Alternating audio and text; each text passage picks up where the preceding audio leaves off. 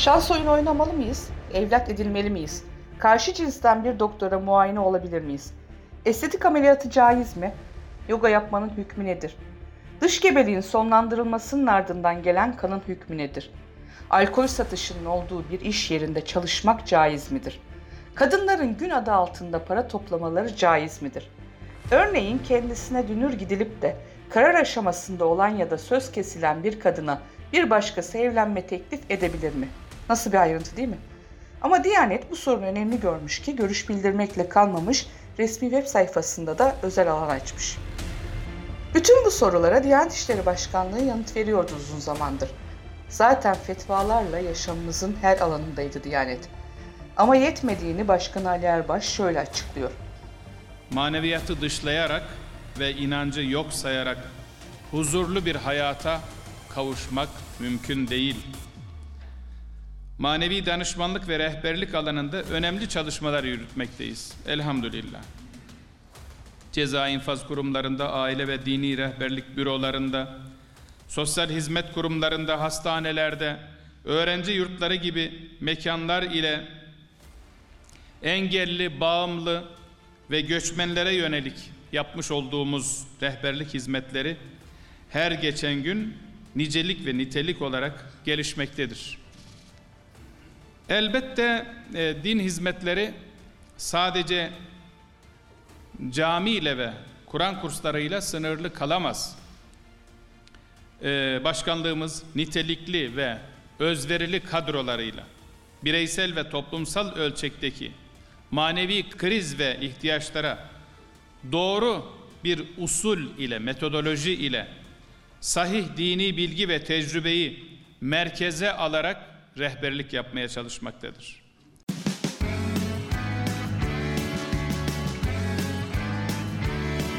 Kulağınız bizde olsun. Kısa Dalga Podcast. Bundan 3 yıl önce yayınlanan kanun hükmünde kararname ile Cumhurbaşkanlığına bağlanan Diyanet İşleri Başkanlığı'nın görev alanı ve yetkilerinde de önemli değişikliklere gidildi. Oxford Üniversitesi'nden Ceren Lord, Diyanet üzerine gelişen hakim anlatı, kurumun tarihinin Cumhuriyet ile başlatılması ve laikliğin din-devlet ilişkilerinde siyaseti yönlendiren temel yönelim olduğu düşüncesi bize meselenin sadece bir kısmını anlatıyor, diyor. Ceren Lord, Diyanet İşleri Başkanlığı nedir sorusuna şu yanıtı veriyor bir çalışmasında.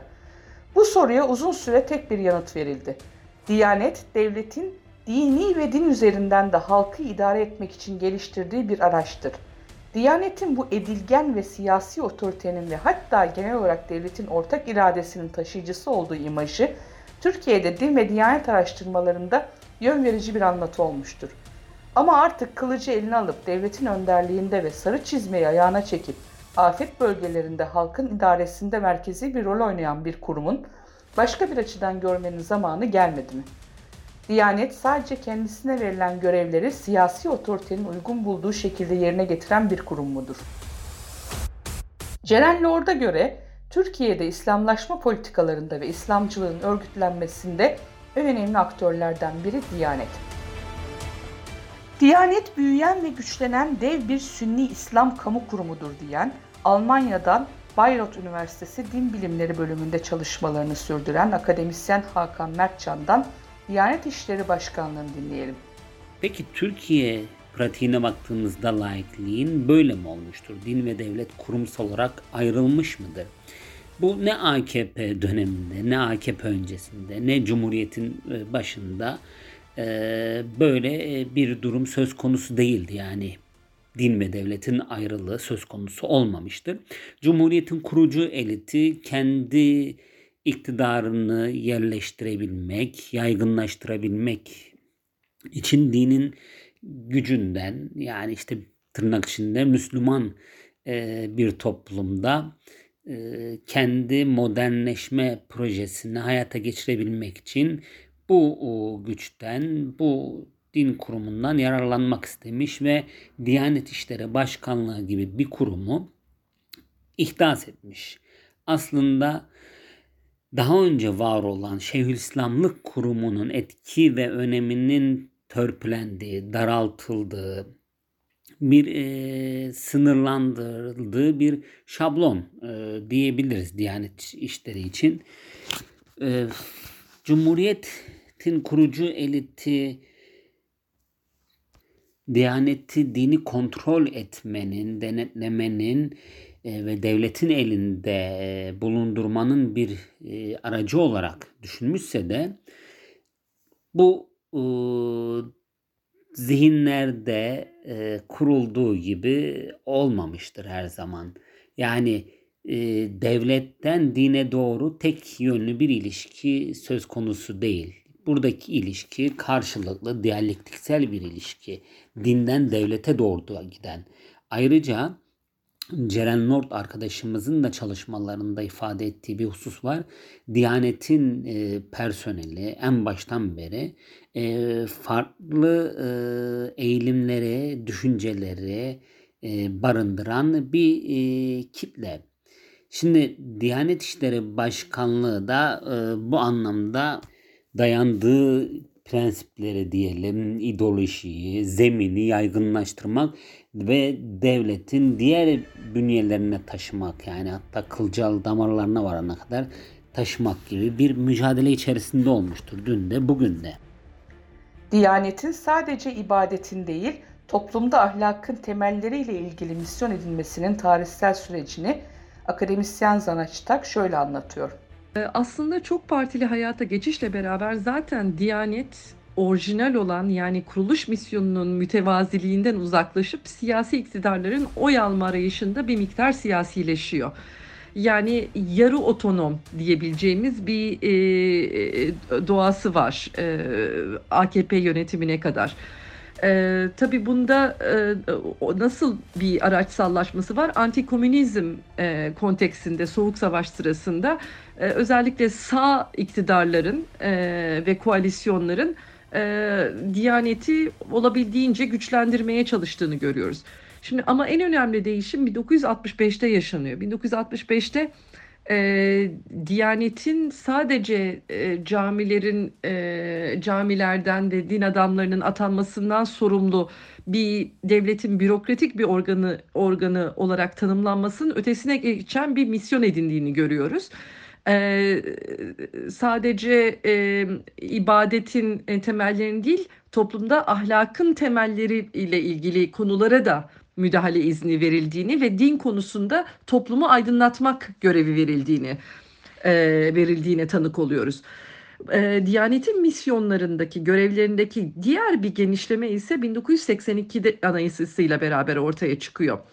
E, askeri rejim, e, junta rejimi Diyaneti daha önceki misyonunu da ötesine götürerek aynı zamanda milli dayanışma ve birliğin de konsolidasyonu için görevlendiriyor.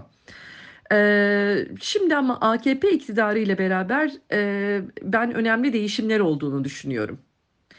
Ee, nasıl bir değişim? Aslında evet Diyanet'in misyonu her zaman e, yani kuruluşundan 1930'lar 1924'teki kuruluşundan 1950'lere özellikle çok partili hayata geçişle beraber e, geçişe kadar önemli bir e, değişim yok. Bütçesi sürekli azalıyor ve genel olarak prestiji aslında zayıf bir kurum.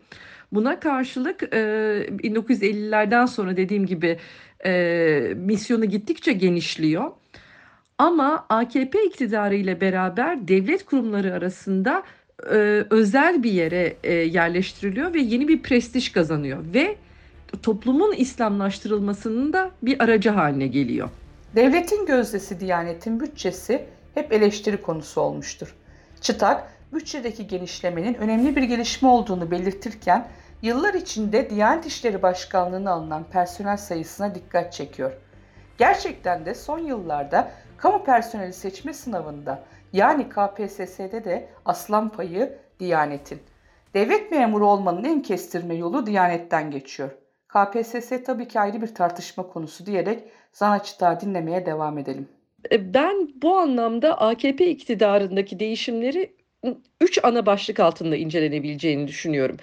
Ee, normalde genel olarak analizlerde sürekli bütçeye bakılıyor. AKP'nin bütçesin AKP iktidarı altında Diyanet'in bütçesinin inanılmaz genişlediği e, inanılmaz büyüdüğü, işte pek çok bakanlığın bütçesinin toplamından daha fazla e, bir bütçesi olduğu söylendi ve aynı zamanda da tabii personel anlamında da inanılmaz bir genişleme yaşadığından bahsedildi ve en önemli değişim buymuş gibi sunuldu.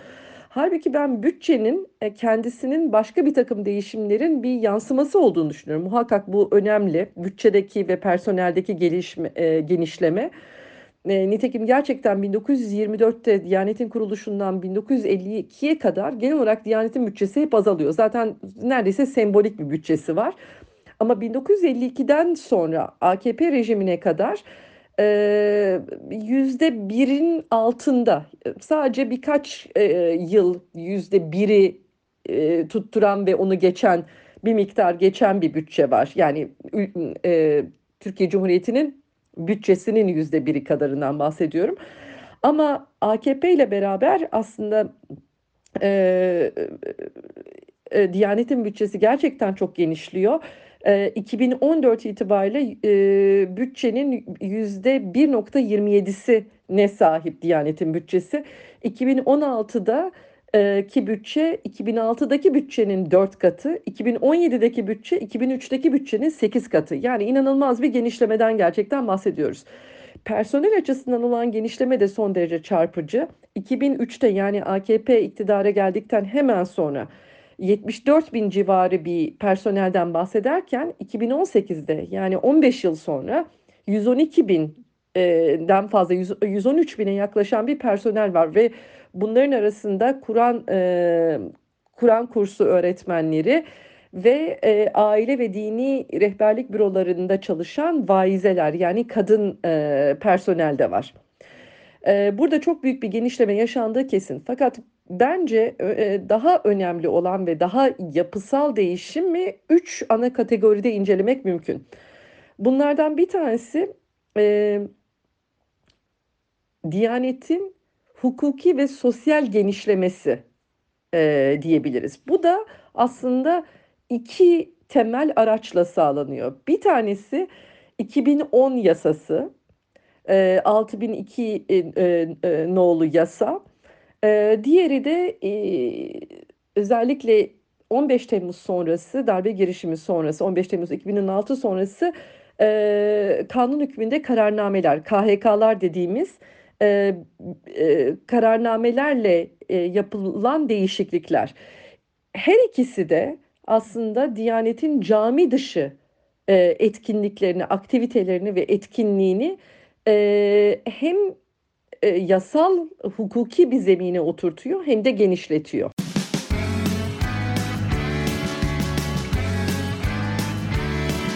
Kulağınız bizde olsun. Kısa Dalga Podcast. Öğrenci yurtları, eğitim kurumları, gençlik merkezleri ve kampları, ceza infaz kurumları, sağlık kuruluşları, sosyal hizmet kurumları ve benzeri yerlerde işbirliği esasına göre manevi danışmanlık ve din hizmeti sunmak yazılı, görsel, işitsel ve dijital medya vasıtasıyla toplumu din konusunda aydınlatmak, göçmen, engelli, bağımlı gibi desteğe muhtaç kesimlere yönelik manevi danışmanlık hizmetleri yürütmek Diyanet'in temel görevlerinden. 2010 yılında resmi gazetede yayınlanan Diyanet İşleri Başkanlığı kuruluş ve görevleri hakkında kanun ile bazı kanunlarda değişiklik yapılmasına dair kanun ve sonrasında Diyanet bambaşka bir faaliyet alanına kavuşuyor. Diyanet'in artık bir televizyonu da var. Rating ölçümlerini bilmiyoruz ama Zana Çıtak yeni misyon ve gelişmelere manevi danışmanlık olarak adlandırılan yeni alanlara ilişkin şunları anlatıyor. 2010 yasası başka neler yapıyor? 2010 yasası bir defa e, Diyanet'e e, devlet protokolünde daha ayrıcalıklı bir yer sağlıyor. Eskiden e, genel e, müdürlük olarak adlandırılırken artık müsteşarlık seviyesine yükseltiliyor Diyanet. E, bu da protokolde e, devlet hiyerarşisinde, kurum hiyerarşisinde yükselmesi anlamına geliyor. Yine yurt dışı faaliyetlerinin yasal zemini e, e sağlanıyor, sağlamlaştırılıyor. Ve dediğim gibi cami dışı etkinlikleri için Diyanet'in e, yasal zemin oluşturuluyor. Ayrıca e, 2010 yasası e, Diyanet'e e, bütün e, e, de, e, toplumu e, din konusunda aydınlatmak için olabilecek bütün fırsatlardan ve araçlardan yararlanma misyonunu da veriyor. Yani bu şekilde aslında 1982 Anayasası'nın verdiği işte milli dayanışma ve milli birlik e, birliği konsolide etme misyonu bu sefer başka bir seviyeye taşınıyor. E, yani 1965 daha sonra 1982 ve 2010'da da başka tür yeni bir misyon ediniyor. Ve bunun en önemli yansıması da Diyanet Radyo ve Televizyonu'nun kurulması 2013'te. E, ve 2015'te de Diyanet Kur'an Radyosu'nun kurulması. Ee, aynı zamanda e, yine 2010 e, yasası ve e, KHK'larla beraber Diyanet pek çok devlet kurumuyla, e, e, e, devlet bürokrasisindeki farklı kurumlar ve bakanlıkla protokoller imzalama e, imkanına sahip oluyor. E, Milli Eğitim Bakanlığı'ndan e, Gençlik ve Spor Bakanlığı'na, Aile ve e, Çalışma Bakanlığı'na kadar pek çok bakanlıkla e, ortak çalışmalar yürütme ve protokoller e, imzalayarak e, işbirliği yapma imkanına kavuşuyor. E, yine e, e, 2010'dan itibaren özellikle e, Diyanet'in aile, kadın ve gençler konusunda da e, önemli bir rol üstlendiğini ve buraya ayrıca bir vurgu yaptığını görmeye başlıyoruz. E, Diyanet zaten 2000 yani AKP iktidarıyla beraber daha fazla kadın e, memur e, çalıştırmaya başlıyor bünyesinde. Ee, yine camilerin kadınlara yönelik düzenlenmesi e, söz konusu oluyor. Kadınları daha çok e, camiye çekmek, daha cami, e, daha kadın dostu camiler e, e, yaratabilmek için. Ama bu aynı zamanda da bunların yanı sıra e, Diyanet'in yayınlarında, e, Diyanet İşleri Başkanı'nın konuşmalarında, genel olarak Diyanet çalışanlarının vurgularında kadın kadının e, ailedeki rolü ve e, Türk toplumunda ailenin önemi konusunda ne kadar merkezi bir role sahip olduğunu e, vurguladıklarını görüyoruz.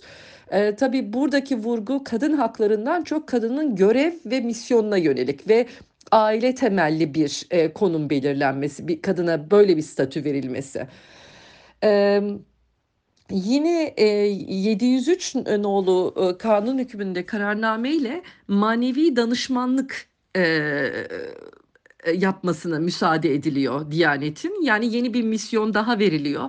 Bu manevi danışmanlıklar nerede yapılacak? Yurtlarda, gençlik kamplarında, gençlik merkezlerinde, eğitim kurumlarında, hapishaneler, hastaneler, sosyal hizmet e, kurumları ve aynı zamanda göçmenlere, engellilere, e, ve e, bağımlılara yönelik pek çok program manevi danışmanlık kapsamında geliştirilmeye başlanıyor.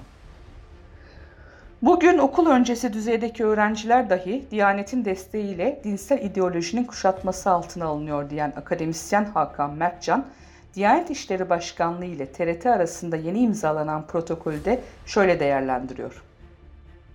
Başlangıçta küçük bir kuruluş olan Diyanet zaman içerisinde büyüdü, genişledi ve e, dev bir bütçeye, personele, teşkilat yapısına sahip bir e, kurum haline geldi. Özellikle siyasal İslam'ın güçlendiği evrelerde de kendi e, gücünü e, katlayarak e, arttırdı ve toplumu dinsel ideolojiyle kuşatma konusunda da rol üstlenmiş oldu. Bugün baktığımızda karşımızda hepinizin bildiği gibi birkaç bakanlığın bütçesine sahip olan ve çok sayıda personeli olan yani resmi en son istatistiklerde belirtilen 127 binden fazla personeli var ki buna işçiler dahil değil diyor son istatistik ki Diyanet İşleri Başkanı'nın daha önce yaptığı açıklamalarda personelin 144 bin üzerinde olduğunu başkanın kendisi ifade etmişti. Yaklaşık 20 bin e, Kur'an kursu, efendim 90 bin civarında e, cami e, Diyanet'e bağlı. Diyanet'in e, çıkardığı aylık dergi var, aile dergi var, çocuk dergisi var, ilim dergisi var, Diyanet TV var, Diyanet Radyo var. E, hemen her alanda yani çocukların durumundan işte kadın erkek ilişkilerine e, ne bileyim tüp bebekten mirasa birçok konuda e, toplumu etkileyecek bir anlamda fetvalar verebiliyor. Siyasal İslamcı AKP'nin Ayasofya hamlesinde olduğu gibi Diyanet İşleri Başkanı elinde kılıçla bu şova katılabiliyor. Burada boy gösterebiliyor.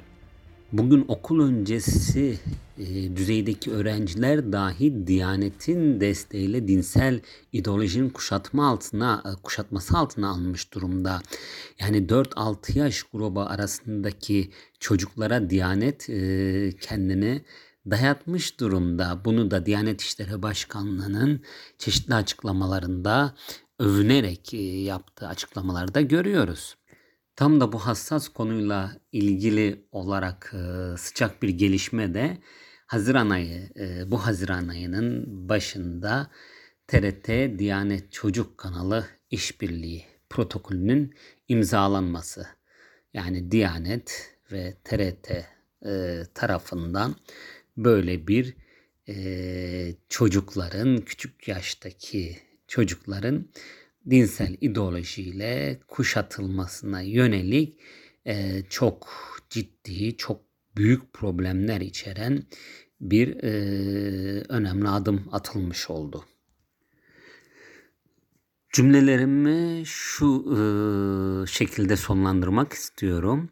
Varlığıyla laikliğe aykırı olan kurum aslında yerine getirdiği görevler bakımından da laiklik ilkesiyle ciddi çelişkiler e, içeren bir durumdadır. Bir dinin belli bir mezhebinin yani Sünni Hanifi liğin benimsenmesi ve devlet eliyle din propagandasının yapılması ile din ve devletin kurumsal ayrılığı ilkesi ihlal ediliyor. Yurttaşlar arasında ayrım yapılması ile eşitlik ilkesi, yurttaşlardan bir kısmının sahip olduğu inançlara saygı gösterilmemesi dolayısıyla da din ve inanç özgürlüğü genellikle ihlal edilmektedir. Türkiye'de kadına yönelik şiddette bir yönüyle aslında laiklik sorunu. Müslüman feminist aktivist Berrin Sönmez bu konuda Diyanet'in aile danışma bürolarının yaklaşımına dikkat çekerek kadın haklarının nasıl yok sayıldığını şu tespitle anlatıyor. Kadına yönelik şiddetle mücadele konusunda Diyanet İşleri Başkanlığı'na bağlı aile irşat bürolarının, aile danışma bürolarının buralarda görevli vaizlerin, vaizelerin e, söylemlerinin daima kadına kocasına itaat etmesi tavsiyesiyle hareket ettiğini, e, şiddetle mücadeleyi e, hukuk normları ile değil, merhamet, vicdan, emanet gibi e, soyut kavramlara yüklediklerini biliyoruz.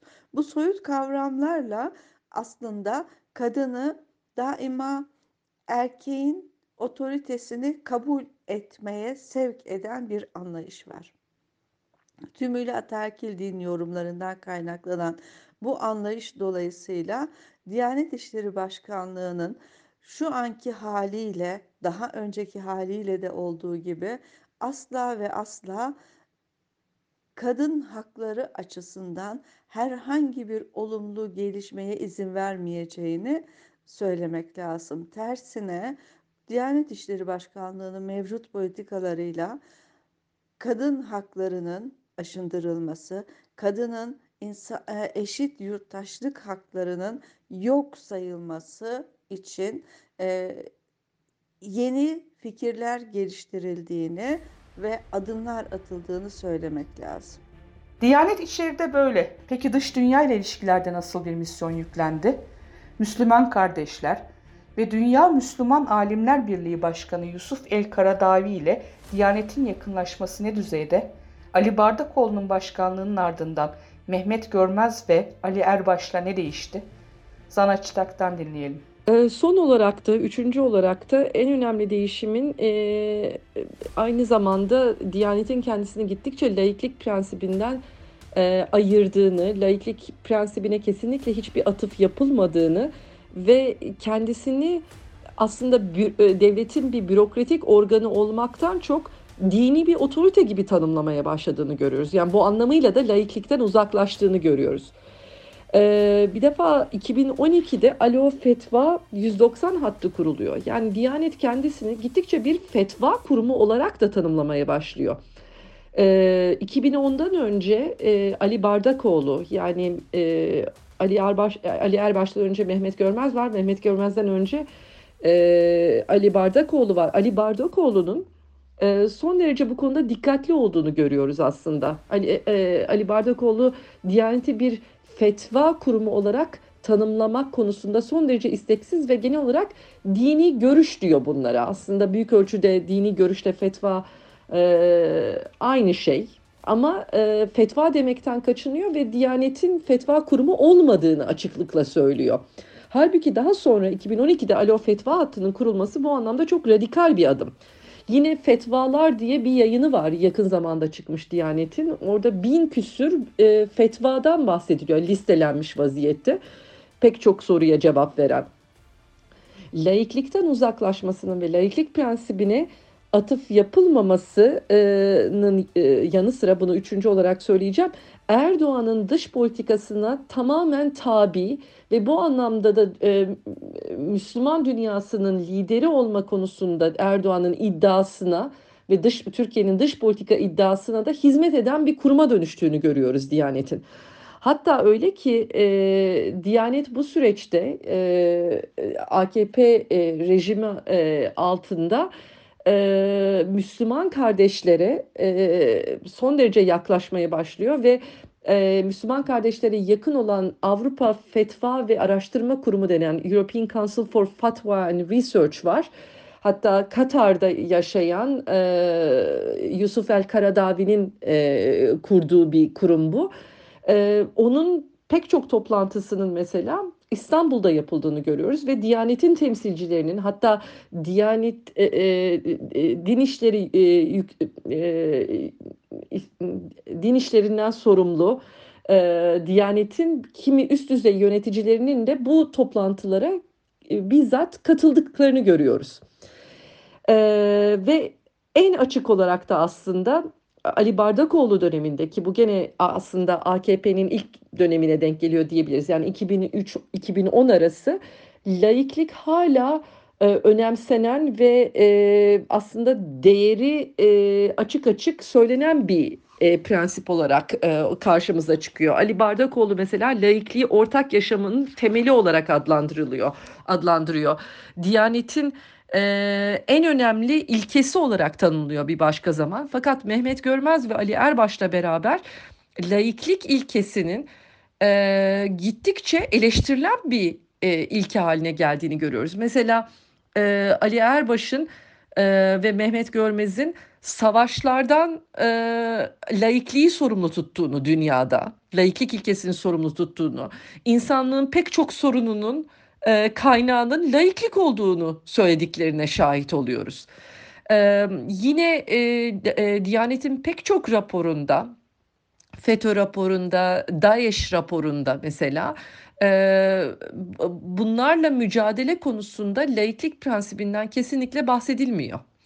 Bu anlamıyla da ben Diyanet'in artık e, laiklik prensibinden tamamen uzaklaştığını, kendisini dini bir otorite olarak tanımladığını, Erdoğan'ın dış politikasına tabi bir kurum haline geldiğini ve e, laiklik prensibine sadece göstermelik olarak bile hiçbir atıf yapmayarak e, son derece açık bir şekilde bu prensipten uzaklaştığını düşünüyorum. Diyanet'ten önemli ve güncel bir soruya Bitcoin sorusuna ilişkin yanıtla bu bölümü kapatalım. Yani bunun para olarak para olarak kabul edilmesi arkasında bir devlet yoktur. Efendim e, bir saadet zincirine götürebilir veya işte hani bir takım kara paraların aklanmasına, bazı insanların burada ciddi kayıplara uğramasına vesile olur düşüncesiyle buna Din İşleri Yüksek Kurulumuz caiz değildir dedi. Dünyada buna benzer fetvalar da var. Ama kişisel kanaatim zannediyorum gelinen noktada belki bunun üzerinde yeniden düşünmek, yeniden bir daha bu konuyu müzakere etmek. Çünkü e, şartlar sanki bazı devletlerin bunları kabul edeceğine dair.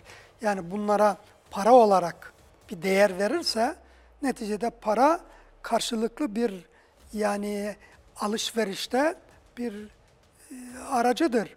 Yani bizim kullandığımız altın ve gümüşün paralar gibi bizzat kağıt banknot paraların kendisi bir para değil, devletin yüklediği bir İtibari değer, bir para. itibari bir paradır.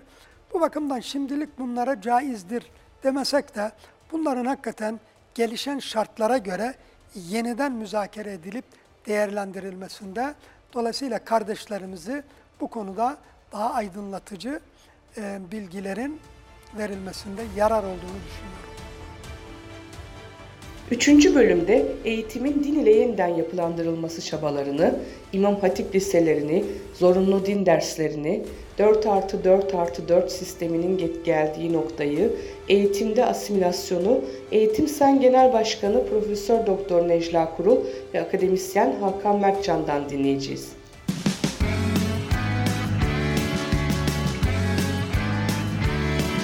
Kulağınız bizde olsun. Kısa Dalga Podcast.